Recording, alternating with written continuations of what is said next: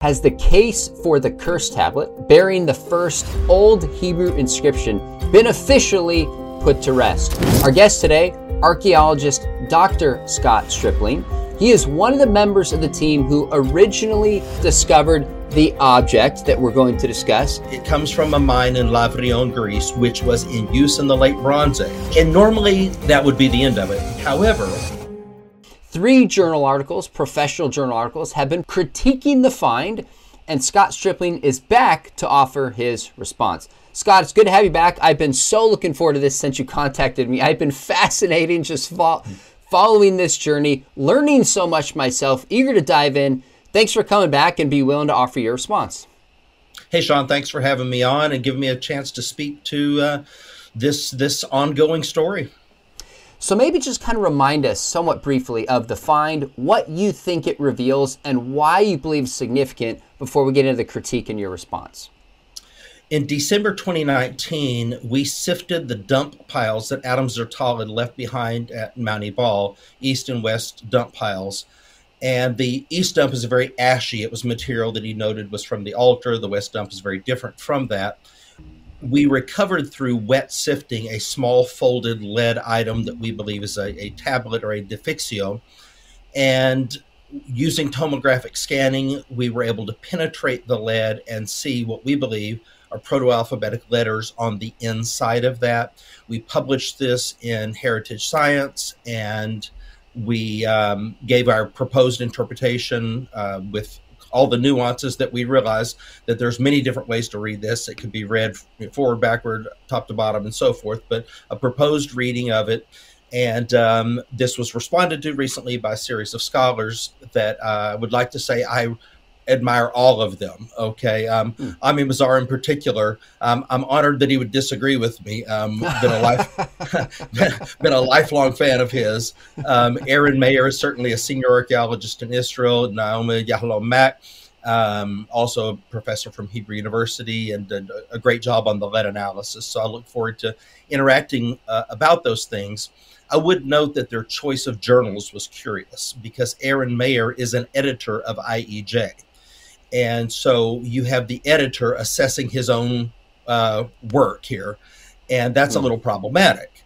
Um, I would rather that it had been published in a neutral journal where he did not have editorial control or say over it, um, because it makes it difficult then for us in responding, and we will academically respond. But you know, to submit back to IEJ when we're disagreeing with the editor, um, it's it's a bit problematic. Okay, I see. So you plan on an academic response. This is an initial response that you wanted to get out there, but you're skeptical whether IEJ would publish it. Would that be your first option? If not, you go to another similar journal? Well, I'll give you one answer today and a different one tomorrow. I, am really not sure if we'll get a fair hearing there. I would like to publish it there, okay. um, but still processing that. Okay, fair enough. Why do these things take so long? The rest of us are kind of observing this, saying, hey, we just want to know if this is a cursed tablet. If it puts back kind of the writing of Old Hebrew by 200 years, as you claim, why can't we just have a big roundtable discussion here, sift through the difference, pun mm. intended, and settle this thing? Yeah, I mean, we have to dot every I and cross every T, and you're talking about very meticulous things, multiple languages and different time periods and we're, we're dealing with things like a co-author has cancer and we've got a pandemic and oh now we've got goodness. a war you know we've got wars pandemics and okay. you know cancers and so it just life happens and it, it takes longer than we would like that's fair okay so let's jump into each one of these articles and i apologize in advance if i mispronounce one of the scholars names and if I frame this question in a certain way, we're dealing with very nuanced things that in some ways are above my pay grade. Just reframe it for us so we understand where the debate is at and then offer your response. So, one of these articles, again, that this, this appeared in the Israel Exploration Journal, is by Naama Yahalom Mack. And it says it's titled The Source of the Lead in the Mount Ebal Tablet. Now, by the way, these first two are important but really, the third one that we get to seems most pressing and consequential for the issues that we're debating, but this kind of lays the groundwork we need to get to. So, this is called The Source of the Lead in the Mount Ebal Tablet.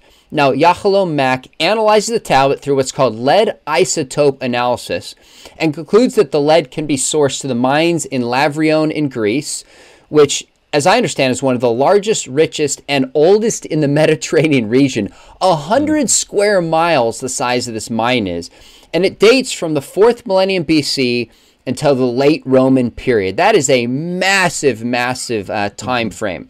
And he says this analysis is inconclusive as to the dating of the tablet. So here's his conclusion, then I want you to jump in. He says the suggestion of Mazar that the alleged inscribed tablet is in fact a fishing net weight sinker is supported by the results presented here. As additional net sinkers are isotopically consistent with the Mount Ebal artifact and were likely made of lead from the same source. Now, our next article, we're going to get to the fishing weight sinker and your thoughts on that. But his analysis is basically that it's kind of inconclusive and we can't use the lead to date this thing in the way you guys suggest. Uh, first of all, uh, Naama is female. Uh, Professor oh. Is female. Um, did she did a uh, a really good job. I'm the one who asked her to do the the isotope analysis. Uh, she did it, did a fair job on it.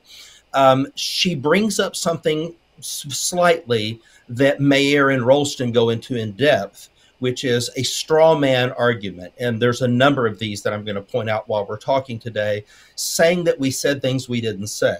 Um, okay. I, I never said that that was the source of, of dating. Uh, never okay. never said it publicly, never said it in writing, certainly didn't say it in the Heritage Science uh, article. What I said was that it comes from a mine in Lavrion, Greece, which was in use in the late Bronze Age and normally that would be the end of it. It's also in use in many other periods. However, we all agree, and as you know by now, Sean, we don't all agree on very much, but we we we all agree that around 1200 there was a massive collapse of civilization in the Levant. And so exports from the Aegean into Canaan, Israel, cease or come to a trickle uh, around that time. So, therefore, as uh, Rollston and Maeir point out in their article, a different source of lead is used in Iron Age 1. Now, that's very important. Yahalom, here we have the, the analysis of our lead. We know that it's in use in LB. We know that a different, according to Rollston and Maeir, and they're right, a different source of lead is being used in Iron Age 1. Well, there's only two choices for dating the tablet, and we'll dig into that a little bit deeper in a minute, and that's LB2 and Iron Age 1. So if it's from Lavrion and it can't be Iron Age 1, then it must be Iron Age 2. It's okay. implying that, it's suggesting that. I never said on its own that that proves anything. I'm saying that it's plausible. So I think it's a bit of a straw man argument, but that that's my response to that. Okay, so let me try to sum this up if I understand it uh, we're going to come to another article that offers a proposal for what this lead object is. The discovery of the lead, of the material behind the lead object, where it came from, is consistent with your proposal and it's consistent with their proposal. So it cannot be used to favor one over the other. Is that fair? did I miss anything in that synopsis? Um, only that Mazar uh, strongly implies that it's Iron Age one, that this tablet, or as he would call a sinker, is is Iron Age one. And what I'm saying is, in their own article, they say that okay. lead lead from Lavrion is not being used in Iron Age one. So I think it does favor my view, but it's not conclusive in and of itself. We we based our dating on three things: the epigraphy, the archeological mm-hmm. context, and the source of the lead as being an ancillary Okay. So at at best, their challenge doesn't undermine this plausibly being one of the three sources, but this isn't a strong point in your favor. You just said it maybe favors it slightly. Yeah, and that's that that's all that all that we ever said. And so okay. Uh, it's curious that that Rollston and Maeir made a big point, and then she brought it up as well that we use that as a as a basis as something that was definitive, and we never did that. Okay, fair, fair enough. Anything else on that before we shift to the second article that you want to make, you want to draw out, or is that sufficient? No, I appreciate her analysis. She did a great job. Okay, awesome. Thank you. Okay, so here's a suggestion by Mazar. In his article, and this is titled again, it's the same journal as before. This is in uh, the Israel Exploration Journal. It's called uh, The Lead Object from Mount Ebal as a Fishing Net Sinker. Now, Mazar, as you said, is probably the highest regarded archaeologist of this generation, who's written the textbook on archaeology in Israel during this era, known for being just conservative and being careful. And he joins Maeir and Rollston in not being convinced by the inscription case, by rejecting it. He offers now a different explanation, what he finds most plausible for this lead object. So, to make sure people are following this, we found, we found this ancient lead inscription about two centimeters by two centimeters roughly. And you're saying it's an ancient cursed tablet that matches up with Joshua 8, 200 years earlier than an old Hebrew inscription. They're saying, no, we don't buy that the letters are there. We actually think this is just a fishing net, so to speak. So it's a completely different kind of object. Now, they propose that it's a fishing net weight, and here's some of the evidence they put forward. So I'll lay it out so people are tracking with this so you can respond. Uh, they say it's similar to other lead objects from the time and era during the occupation at the site of Mount Ebal. Uh, these kinds of sinkers were common during that area and matched the material, weight, and size of the tablet. Mazar concedes these kind of weights are rare in the Levant, that it was smashed in antiquity and thus lacks the space for a net's rope seen in most sinkers, that he could not discover them in the major excavation reports from Israel, and he's not sure how or why it would be in the mountainous region of Mount Ebal. And it concludes that the markings recall incisions and decorations marked on the lead sheets used to prepare such sinkers before folding, but could be secondary. Yet, when it's all said and done, he believes the identification as a sinker is adequately secure. Your thoughts, your response. Okay, well, let me frame it this way. Okay. We, we uh, according to Mazar's numbers, and he is an excellent archaeologist, but he's out of his lane here. I mean, he we've been corresponding. I mean, he told me he knew nothing okay. about fishing fishing weights until oh. a few months ago, and neither did any of the rest of us, even though I grew up in a fishing village. But uh, so this is not his area of expertise, okay? Nor nor is it mine. But um, I will point out from reading his own article several things. There's what's called an L two dot three sinker to use his term, which then can be subdivided into A and B. There are 333 of these L23 sinkers found in the southern Levant, or Israel, if you will, ancient Canaan. Of the 333, are you sitting down, Sean? Mm-hmm. 331 are type A and two are type B. Hmm. He, he says that the Mount Ebal sinker is type B. Interesting. The the only two that's his analysis. He's calling them type B, not not the excavator who was Petrie, and not Galili who wrote the article that he continually referenced. That's just his own his own analysis. Is that those are those are B. The the truth is there's never been an L23B sinker found in Israel. These two supposed or candidate ones come from a tomb, what's called the governor's tomb and it's at a fishing village just near Gaza, Tel El Ajjul. And so to find fishing weights near that would not be that uncommon. But at an inland site, out of 333, two possibilities, I question mm. those as well. Okay. And those two would be on the coast. Nothing ever found inland, not by the Sea of mm. Galilee, which is the closest fishing body to, to Mount Ebal, never found in Israel. Now, let that sink in for a second. Hmm. The the type that he's saying we have has never been found in Israel, with the possible exception of these two at, at Tel El Ajjul. The Mount Ebal tablet has no crease in it where a rope where a net uh, a rope would go through to connect to the net. He concedes that. He said it must have been smashed in antiquity, but of course has no proof of that. And um, the fact that it's inland. This is he offers no explanation for that. So mm. those are my problems with this identification. I think, as Shakespeare would say, "Methinks thou protestest too much." Mm. Okay, fair enough. Did I miss anything else from this? Uh, it sounds like Rollston, who also graciously came on just so folks know and offered a response to the original critique, which is a lot in his article that we're going to get to. Anything else from this that gives you pause? So it sounds like, in sum, if I'm going to capture this, what we have is there are sinkers that are known. They match some of the material and some of the size, but of the kind that is at uh, the Mount Ebal that was discovered there is incredibly rare, number one. And number two, it's never found inland. That's a problem. And the kind of string that would go through it is smashed, so we don't have the exact structure. There's differences in terms of the structure, anyways. And so it just doesn't match up in your mind of what we would expect to find if this really were a sinker. Correct.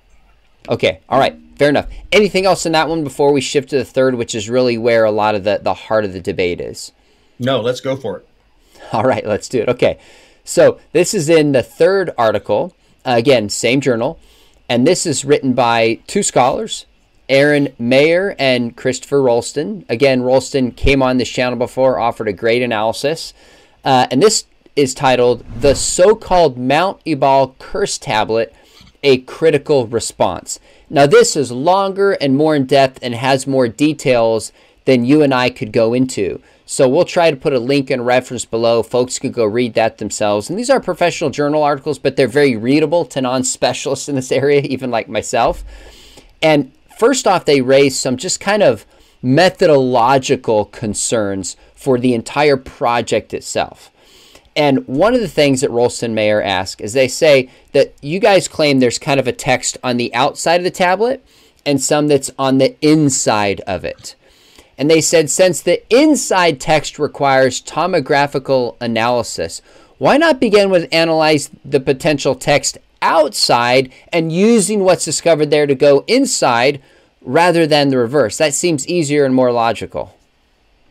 I agree. In hindsight, that's what I would oh. have done.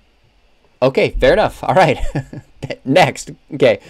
Methodological, they also challenge the reliability of the find stemming from Mount Ebal itself.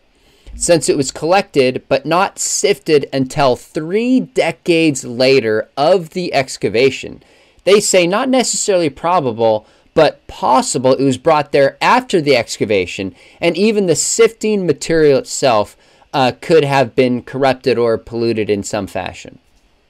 Uh, it's it's possible, and I, I mean I have always been open about that. I don't even think that they think that's the case. They're just pointing out that it's okay. possible. So I can see okay. that it's possible. So we have to rely on probabilities. You can see the possibility. Okay, fair enough. One more methodological critique is they also question the identification of, of the site as the site of the altar that's mentioned in Joshua. And here's a quote that they say: "Since according to the biblical text." The ritual relating to the altar built by Joshua occurs on the slopes of Mount Ebal, facing Mount Ger- Gerizim on the southern slope. Uh, Zertal's suggestion to move the location of Mount Gerizim to the northeast of Mount Ebal, they of course argue is suspect.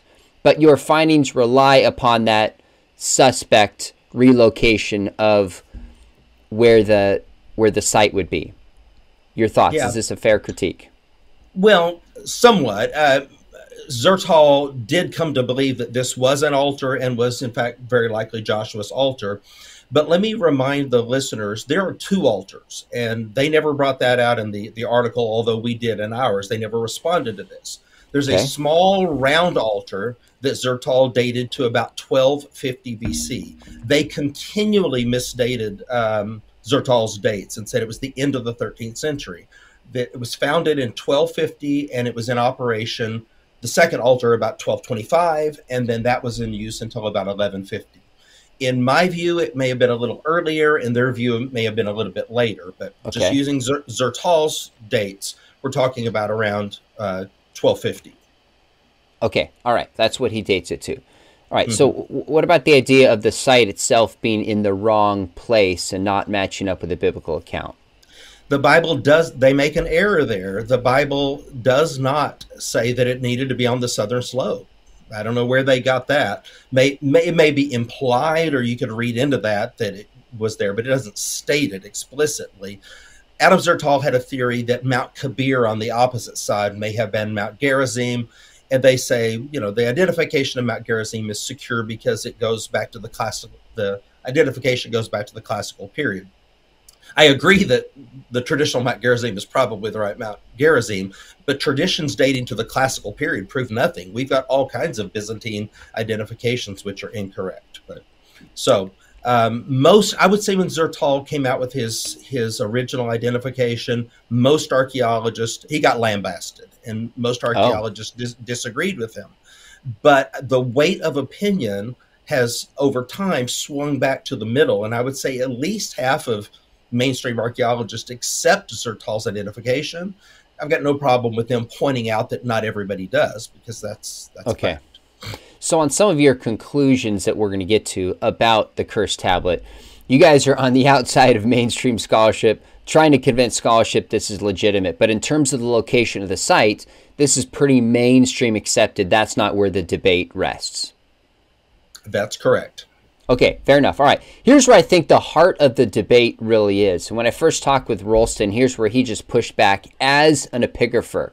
And I realize you have epigraphers on your team and you're an archaeologist. But if this tablet dates to the right place and to the right time, but there's not actually letters here, then obviously this whole case falls apart.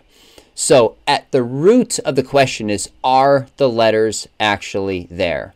Rollston and Maeir say they're not. At least the 48 are not, possibly a handful, but not the 48 letters that you guys have advanced. So, make the case why you don't buy their critique uh, that the letters aren't there.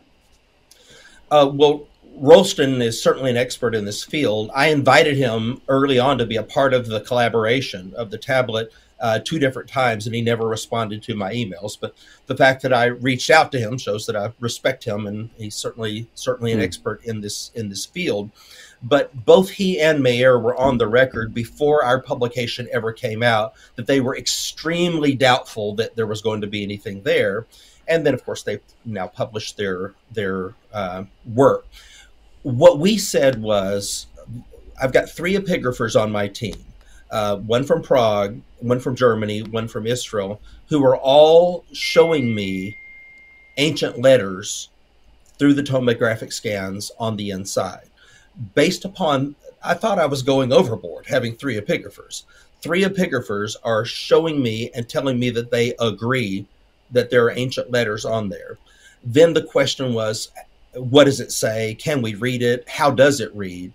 And after studying the, the complex scans for 18 months, let's say, our eyes became very accustomed because it took me time to be able to see. They would tell me, we see an aleph here and we see a resh there. I mean, sometimes I would look and I couldn't see it, and then eventually I could train my eye to to see that. So, you know, my team had the advantage of being able to study those 3D scans over a very long period of time. We said in the article, this is what we think it says. Okay. Uh, um, one member of my team, Gershon Galil, took a very maximalist approach um, and said, you know, I'm totally confident this is exactly what it says. Uh, Peter and I took a more conservative approach, and if you've read our article, you can see that we note where we we disagree uh, within there. Uh, but we said to the best of our ability, this is plausibly what it says. It's it's it's what we think is the best reading that we can offer. We were not in any way dogmatic, but uh, is are there letters of that? I'm 100% confident. Mm. what it says, I don't there's no way that we can prove that because we don't know that it re- if it reads forward or backward or top to bottom. We just presented our best plausible reading. Okay, so you guys had this for 18 months. We're able to look at it in this depth. Uh, is this now made clear to other scholars to go view the same? Are other images forthcoming? Where does that stand so other people can start weighing in, experts and non experts, uh, to see what they think? Yeah, that's a good question. We have made some available. Um, what I would like to do is get a website up that has all of this information so that you know everybody can have access to the same stuff that we had now we had the benefit of having the, the scientists from prague also consulting with us about helping us learn how to read tomographic scans as well but um, you know, we had a number of things that have come up. First of all, we separated from Galil as soon as the publication came out. And then uh, Peter uh, got cancer. And so he has been recovering from cancer, and this has put us behind. He's now, I think, sufficiently recovered that we can get back to this. Mm. We would like to get back to the tablet, which is in Israel, and um, do some additional scans and make these available. But of course, there's a war going on in Israel right now. So, you mm. know, I, I, hesitate to put a date on it, but I know that it's okay. important and we will do our best. That makes sense. Now, when, when Rollston came on, he suggested kind of a team split. Is this Galil that you're referring to?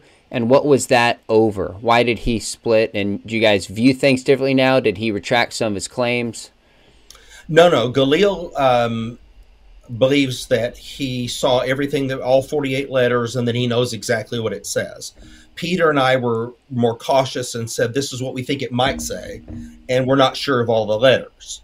And there's it clearly can be read other ways. So once the publication came out, I just notified Gershon we remain friends, but that you know we're not going to continue our collaborative project working with him. Um, he was okay. very insistent on his reading and his way, and I'd like a more open collaborative approach. Okay, fair enough. Are there other epigraphers who are convinced? Are there any other mainstream epigraphers who agree with you and would take a different assessment than, say, Rollston and Maeir? And if so, who are they? Yeah, that's a good question. Uh, yesterday, a mainstream epigrapher, I got an email from someone. I don't know if he wants his his name out there or not, but um, I, I've been contacted by many scholars. The problem is like are we going to limit this expertise to epigraphers and paleographers only or you know what allows us to chime in because Maeir is not an epigrapher i'm not an epigrapher you know mm-hmm. yet we're uh, um, mazar is not an epigrapher so we're reliant somewhat upon these people and so mm-hmm. i have the three epigraphers on my team and we have the peer reviewers who reviewed this. We have the scholars mentioned in the article, and yes, I'm lots of people have contacted me expressing support. I haven't asked them for permission to use their names. So I'll refrain from doing that right now. We'll let it play out. Okay, so uh, are there behind the scenes? I guess I somewhat hesitate to to ask this, but are there certain political dynamics? Who comes out and takes sides professionally? You don't have to say what they are, but when people land on this, are there risks professionally? that are greater to support it versus critiquing it? Or is the field just like, hey, we want to know truth, we're putting proposals out there, willing we're willing to critique it. How does that mm. work in this field as yeah. fairly as you can give someone from the outside like myself an assessment of this? Oh, if only it were as you describe it. yeah, okay. there's uh, there's always problems with challenging the the status quo. Um, I think that Agatha Christie, who was married to an archaeologist, referred to it as blood on the carpet. Um, wow. You know, when you, when you start getting into academia in this field. So, yeah, the, the stakes are high. Okay, so what would you say to evangelical scholars, some of whom I've interacted with just a handful uh, since doing a couple of the interviews, who hold a high view of Scripture but are just critical of the conclusions published in the article. Like they want it to be true. They'd love to support it. It challenges potentially the documentary hypothesis, like you said, but are just holding back and reserved. What would be your challenge or your thoughts or your message to fellow evangelical scholars? Well, I can understand people being there. I would say keep your powder dry. Um, I, th- I think after reading our article fairly, one should come away saying this is plausible, at least. Um, they did have three epigraphers who saw this. This is what they think that it says. Um, and give us a chance to put out more scans, more images to make those things available. Uh, so some may already be inclined to not want to um, agree with us. Others may be inclined the okay. other way, and many might be in the middle. I would say keep your powder dry. These things unfold, and there will be more data that'll be coming out for them to make a, a better decision. Okay, so help me understand as we look at the letters that are on the tablet, they look like there's no discernible pattern. There's different sizes, there's different directions. Why would there be no discernible pattern? And are there any other inscriptions you're aware of that have that kind of non discernible pattern. Mm. Yeah, that's how it is in the late Bronze Age. You take this proto-alphabetic script, say from Serabit el Khadim in the Sinai and other places, the Wadi al Nazm, and that's what they're like. They they can be read top to bottom, or they can meander. It can be uh, boustrophedon as the ox plows, which Rollston points that out also. So that's how they are. So like Sinai 375A, Sinai 361, the more recent um, Lachish lice comb is meandering. It goes up and down from top to bottom. If they've got the reading uh, right on that, then it's certainly meandering as well. And, and that's the way they did it in the late Bronze Age. Okay, interesting. All right, so w- where this debate rests, just help help me kind of frame this for folks. Is number one, there's obviously questions about dating. There's obviously questions about location, and then there's questions about are letters even there? And folks like uh, Rollston, who have been more critical, said they certainly don't buy the 48. You and your team uh, originally differed over exactly how many are there, but took a more larger view that there are letters there. But then there's the follow-up question. If there are letters there, what do they say and why in fact would they even be significant? So I want people to see the layers of the debate that are actually going on. Now before we get to what the letters allegedly say and what they might mean, did I frame that accurately? Would you add anything else about the debate for people to kind of understand 30,000 foot view what we're looking at? No, that's fine. Uh, we're we're talking okay. about do we have the oldest example of early Hebrew? Does it have the name Yahweh? Um, Peter van der Veen um, has, re- as recently as yesterday, said that he thinks that maybe there's something more like 15 to 20 letters. He's, you know, we can't be confident of the 48, but the the core of the reading is still there. Yahweh is there, curse is there, and those are more clear. And so, in a follow up publication, I think we will zero in on those because that's really the crux of the matter. Do we have writing? Is it proto alphabetic? And do we have uniquely Hebrew words like Yahweh? Uh, one thing that is brought out, by the way, by Rollston and Maeir is that we we're saying that El and Arur and Mot are uniquely Hebrew. We never said that. That's another straw man argument. Go back and read our mm. Heritage Science article. So there's a number of places where they're saying we said things that we didn't say. The only word we said was uniquely Hebrew was was Yah Yod Okay, so let's let's take this a little bit further. So if the letters are there, the question is the significance of what they would mean.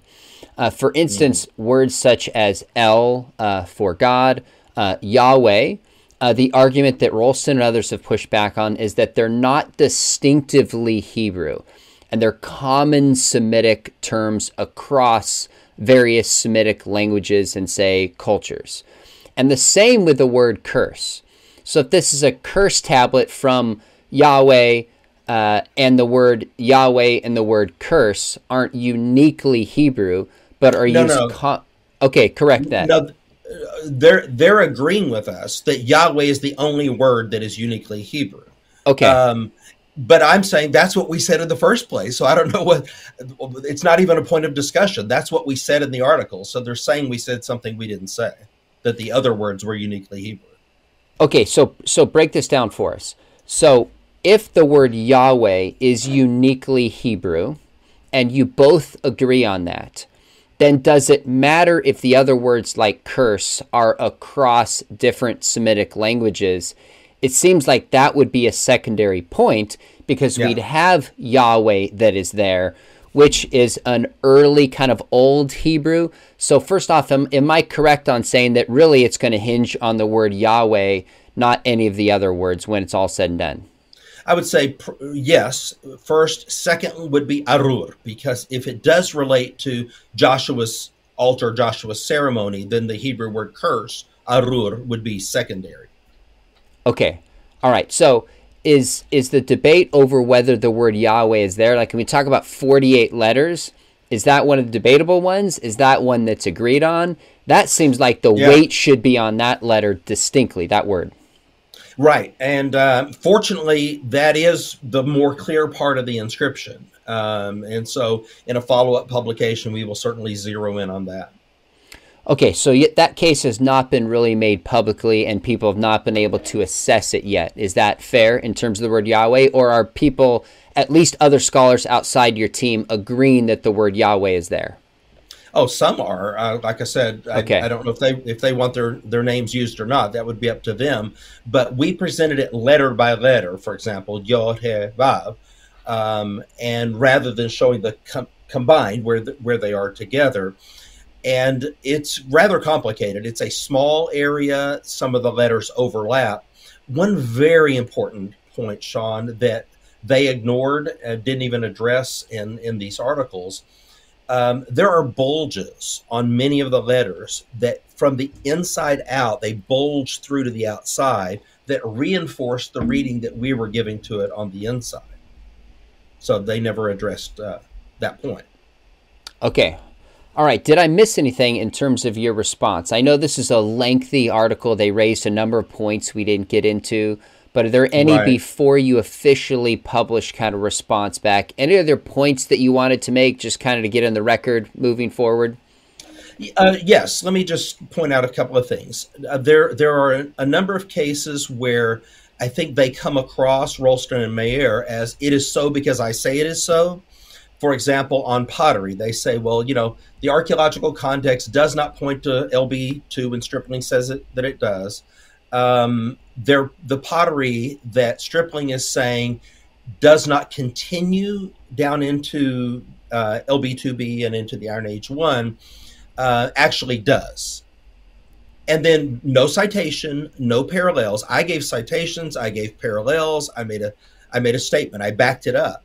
And uh, I'm sure it's Maeir writing that because Rollston doesn't know pottery, but he just says it's not because I say it's not. And that's not adequate. Um, secondly, they do the exact same thing with the scarabs.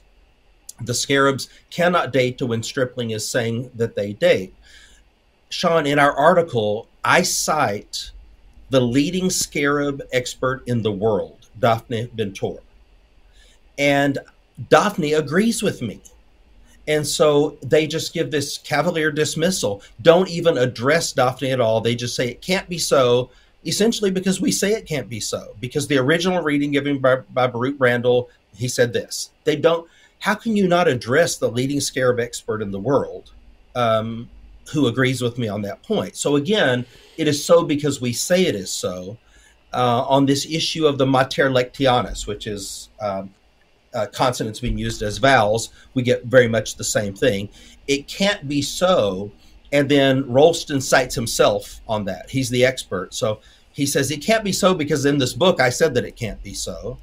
I don't think that's fair uh, scholarship either. And they're saying that most Ugaritic scholars would not accept our premise. Well, who gets to decide what is most? So, in other words, some do, some don't. You know, is that fair? So, I think that was one. The other is the straw man arguments, and I've pointed out a couple of those. Um, and and so I'll just leave that there, having already mentioned them. Okay. There are some ina- inaccuracies like variation in letter size. They say, you know, you you can't have a, a variation in letter size, uh, but no citations, no parallels. So if you're going to make a statement like that, yeah, I mean, we're, our feet are being held to the fire. I think there should be too. They're making statements that they're not backing up. Um, scholarly interaction regarding inscriptions normally results in a consensus, they say oh, really? What about the the Khirbet Qeiyafa Ostrakon, which everyone thinks is the oldest Hebrew before this? There have been eleven alternate interpretations published mm. since since Garfinkel originally published it. So this is not at all uncommon to have disagreement. In fact, we expected it uh, expected it up front. They use the term Old Hebrew a number of times. I think that's a little uh, ambiguous. You know, what is Old Hebrew? Do, do you mean Paleo Hebrew, like the language in which we have the, the manuscripts of the Old Testament right now? Or are you referring to a proto alphabetic sort of script? Because the grammar can be different in the two. Okay. So I think that's an you know a point that should be thought about as well. Um, and that's it. So I, I appreciate you giving me a chance to to share what some of my objections were and some of the things that I agree with them on. By the way. Okay, that's great. So I've got a few more questions for you did they push back in any of these three articles in any way you said, you know what, I need to reassess this. Our team was wrong here.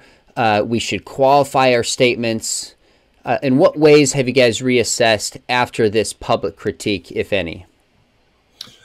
Sure. Um, I I wish that we had uh, done the outside before the inside. I wish okay. that we I wish we had put brackets around uh, some more letters, which are fuzzy to use their term. Um, okay. You know, so I think some of these things that were, were, were brought out by them, we certainly would take into account. Uh, these are these are quality scholars, and we want to glean from them whatever we can. So moving forward, after this, you're working on. We don't. I, I imagine it could take six months, year, year and a half, where you're going to go kind of point by point through some of their critique and try to respond to all three journal articles in some peer-reviewed archaeology kind of journal. Is that the next big step that we could look for as this story moves forward? Yes, uh, we we will do that either in IEJ or in another peer-reviewed journal.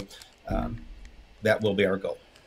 Okay, so it sounds like you're as confident as you ever were that the original release that you had about this inscription 200 years earlier still stands. Is that fair? Are you still. The, well, the, that the script is proto alphabetic, which would put it in the 13th or 14th century. Um, LB, LB2, in other words. Yes, I am. Do do we have all 48 letters? Does it say what, what we're suggesting that it might say? I, I can't know that. Uh, that okay. that is the reading. I do think the core of it is there and that it is in a proto alphabetic script. And I do believe that the name Yahweh is there with some kind of curse. So the yes. heart of your original claim still stands. So, given that this is kind of outside scholarship, challenging certain assumptions that many people had, if you had to project in 10, 20 years, are you confident that scholars may start looking at this, assess it, and there could be kind of a, a monumental shift over time, as significant as like the historicity of David? Like that scholarship obviously shifted as finds were made. Do you see it as being that significant and potentially as powerful, or do you want to hold back a little bit and maybe not make such mm. grandiose projections moving forward? It's hard to have perspective when you're in the in the middle of it.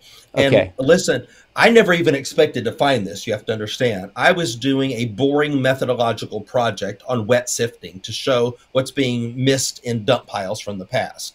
Uh, once we recovered this, we had a responsibility to process it and to publish it to the best of our ability. So that's that's what we've we've tried to do.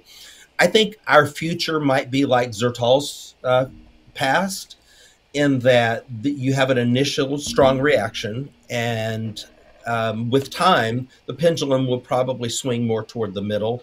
Uh, there are some people who will never uh, accept this because you can't see. I understand it's a tomographic scan; you can't see it; it's hard to accept. Um, and I believe there will be many who who will. Um, I talked with Bill Dever uh, not long ago, and Dever was very critical of Zertal. He said it wasn't an altar and so forth. Mm. Now, now you know, these years later, he's come around more to the, the middle and this that it very well could be. And so, anyway, that's my opinion of what the future might look like. Okay, so two last questions. You raised concern about one one of the editors for uh, at the beginning, uh, the Israel Exploration Journal. Uh, some people might say, Scott, you have publicly come out for this. Uh, you were drinking from a mug that had the curse tablet on it. Someone sent you a hat.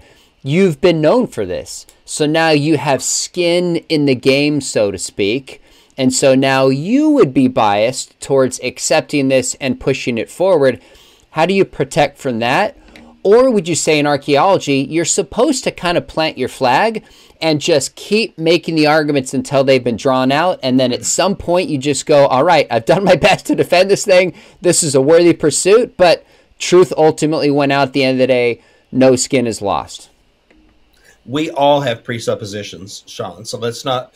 Uh, and Maeir and Rollston sort of say uh, maybe Stripling, maybe Stripling and van der Veen are trying to to support their view of something that's older. Maybe they're trying to support the Bible uh, in some way. Hey, let's not make it like Stripling and van der Veen are the only ones. Everyone comes to this with presuppositions and lenses, and then we're doing our best to be open-minded and deal with with the evidence that exists. So, um, I, I think I'm certainly capable of of looking at all the evidence just like anyone else would be.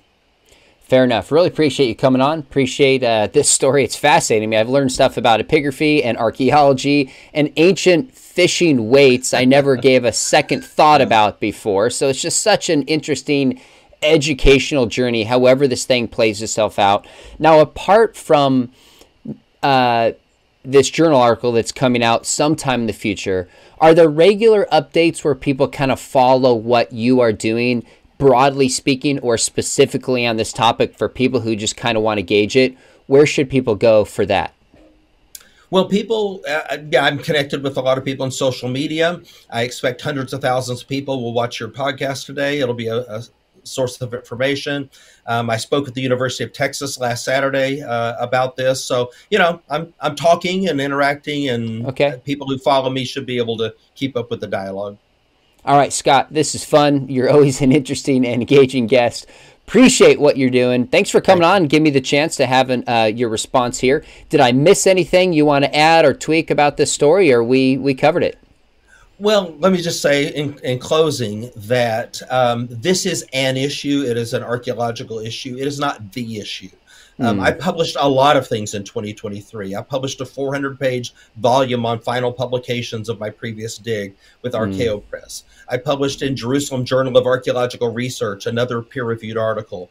Um, I have several peer reviewed articles on a, a, variety of topics. Um, and so, you know, this isn't that I am the curse tablet guy. Okay, this is just this is some little side side project. Okay, okay. and I, okay. and it's fine. It's fine with me if people, other people, have different you know views and opinions on this. Okay, let let it breathe, and hopefully we'll all come to a consensus one day. Fair enough, but you're not spending your time living and dying, somewhat pun intended, on the curse tablet. This is one issue you're probing, following up best as you can, given the war that's taking place, given all these other issues to move forward, and you will stick with this issue and keep us informed as this debate unfolds. Again, pun intended, and we will look for that uh, debate as it goes on further. Scott, really appreciate you coming on. This Thank is you. always fun to track with. Folks, before you uh, click away, make sure you hit subscribe. We cover archaeology regularly on here. And if you've ever thought, you know what, I want to probe a little more deeply, we have a master's in apologetics, and we specifically have one of our professors, John Bloom, has a PhD in physics and in ancient Near Eastern studies in archaeology and teaches regular classes on this. We have Titus Kennedy come in someday. Scott, we need to have you come in and do a weekend class for us. That would be awesome. Make sure you look below. We would love to have you in our program, fully distanced in the realm of apologetics. And I teach class on resurrection, biblical sexuality, problem of evil would love to have you in class. Scott, you're a good man. Always fun. Thanks for taking the time to update us on this story. Thanks, John. All the best to you and your viewers.